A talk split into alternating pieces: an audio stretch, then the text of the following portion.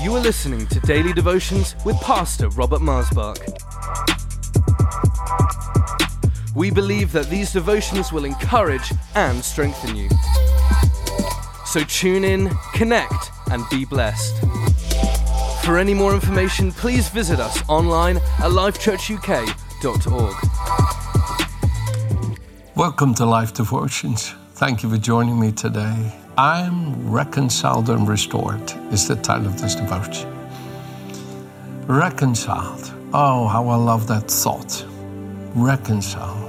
You know, when I see people reconcile after maybe they've gone through difficulties in their relationship, and I see them reconciled and restored, I, most of the time I cannot hold my emotions I, I just have to weep because it so moves me to see reconciliation, because it so grieves me to see people not able to love each other, accept each other, appreciate each other, be good to one another and kind. I, I mean, I can't bear it to see people cruel to other people. I honestly can't bear it. I, I don't want to watch it, I don't want to know it.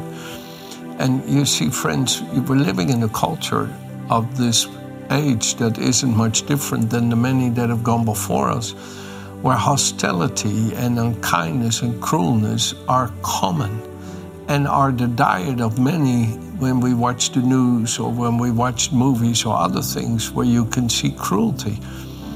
And friends, just because these things are from the darkness of this age does not mean that they belong to us who are the children of the loving Heavenly Father.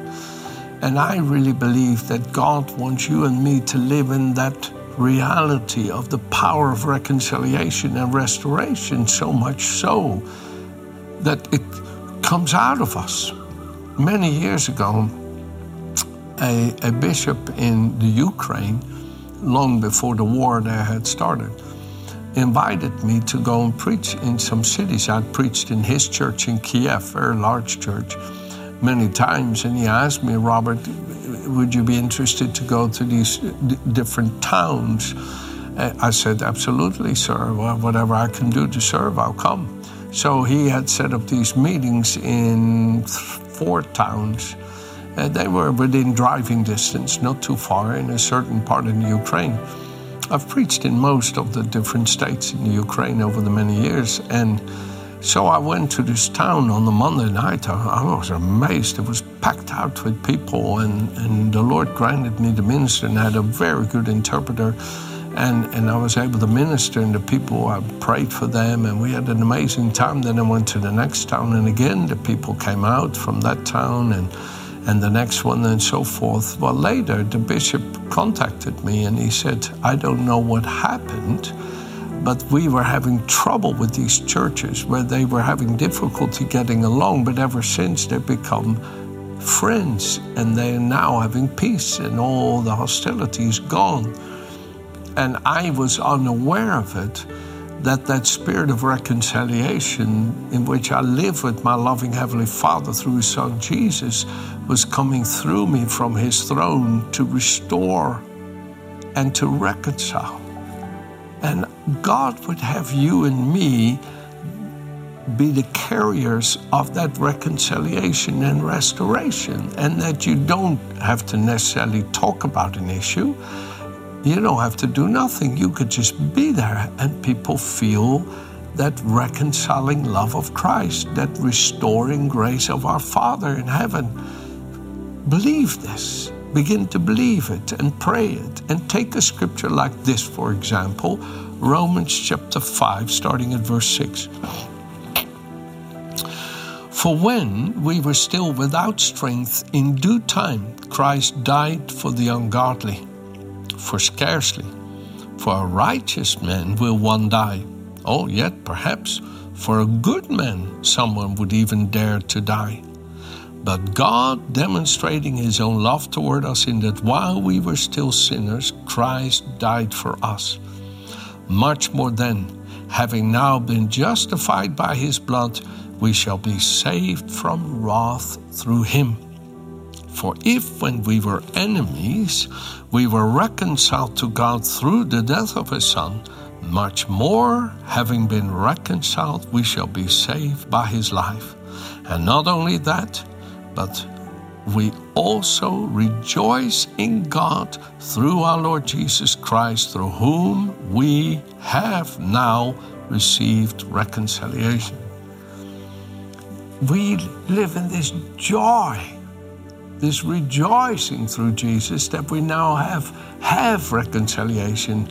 We no longer are the sinner coming for mercy in repentance. Nothing wrong if you've done something wrong. You say, Oh God, forgive me, I shouldn't have done that. Please wash me in your blood. Remove this thought from my heart, this, this memory from my conscience.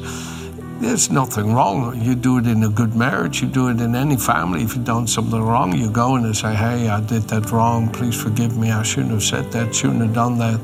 You know, that's that's healthy in relationship. So that comes along for any Christian.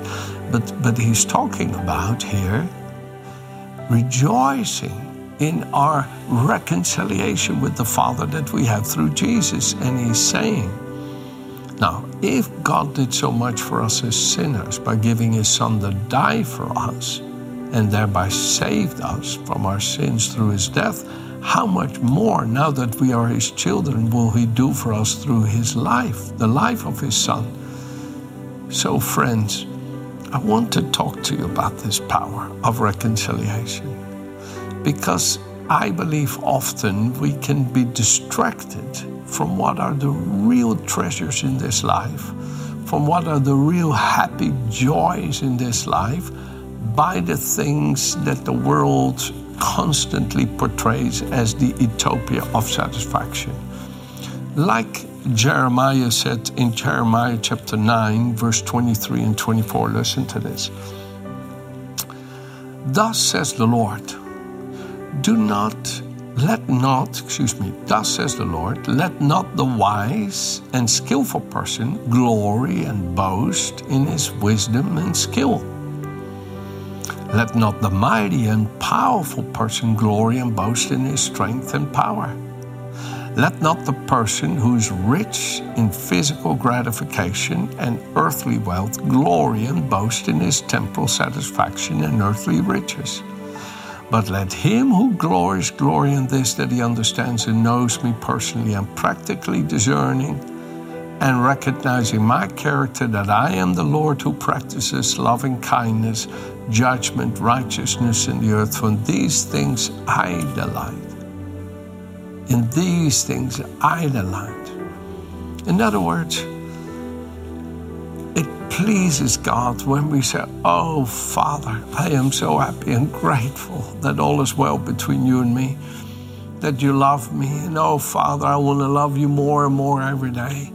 Thank you for inviting me into your love and perfecting your love in my heart that I may learn to love you with the same love with which you love me and share your love with others. And, and that that becomes such an overwhelming grace in your life that, yes, you're happy and thankful for food and clothing and whatever comes along with living in this world. You're happy and thankful, but it's all chasing for the wind, as Solomon says. It's all worthless emptiness without God.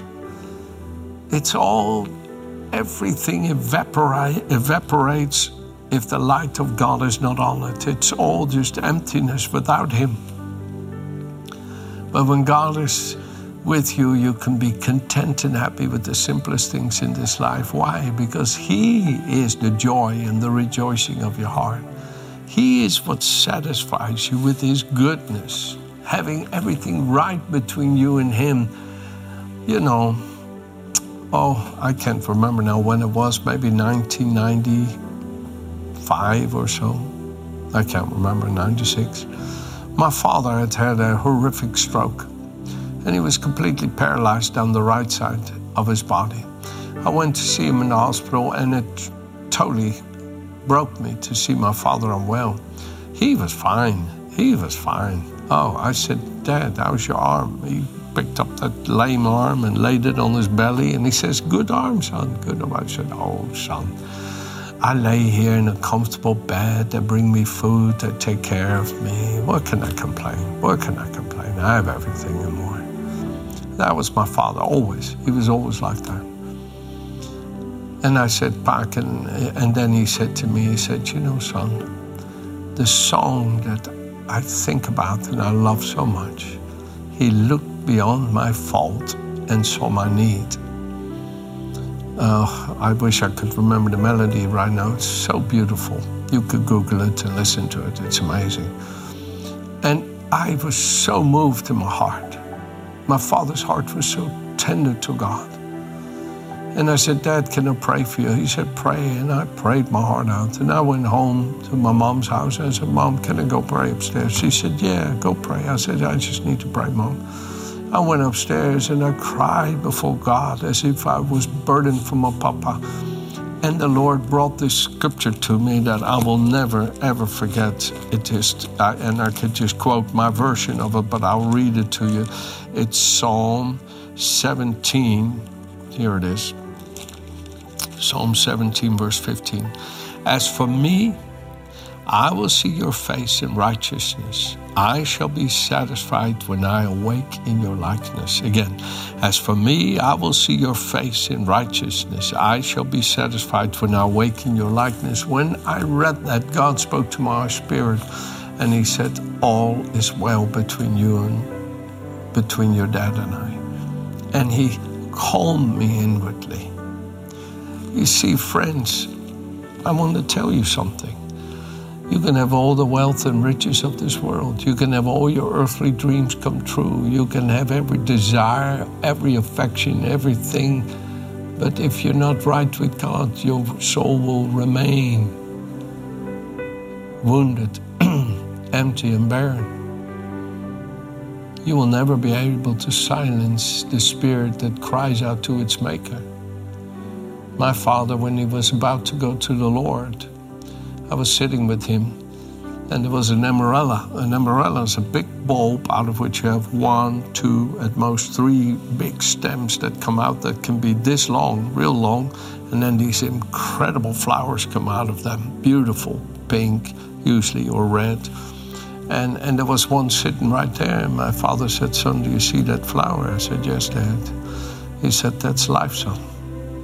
God sows you, you grow, you flourish, and then you've got to go. You got to go.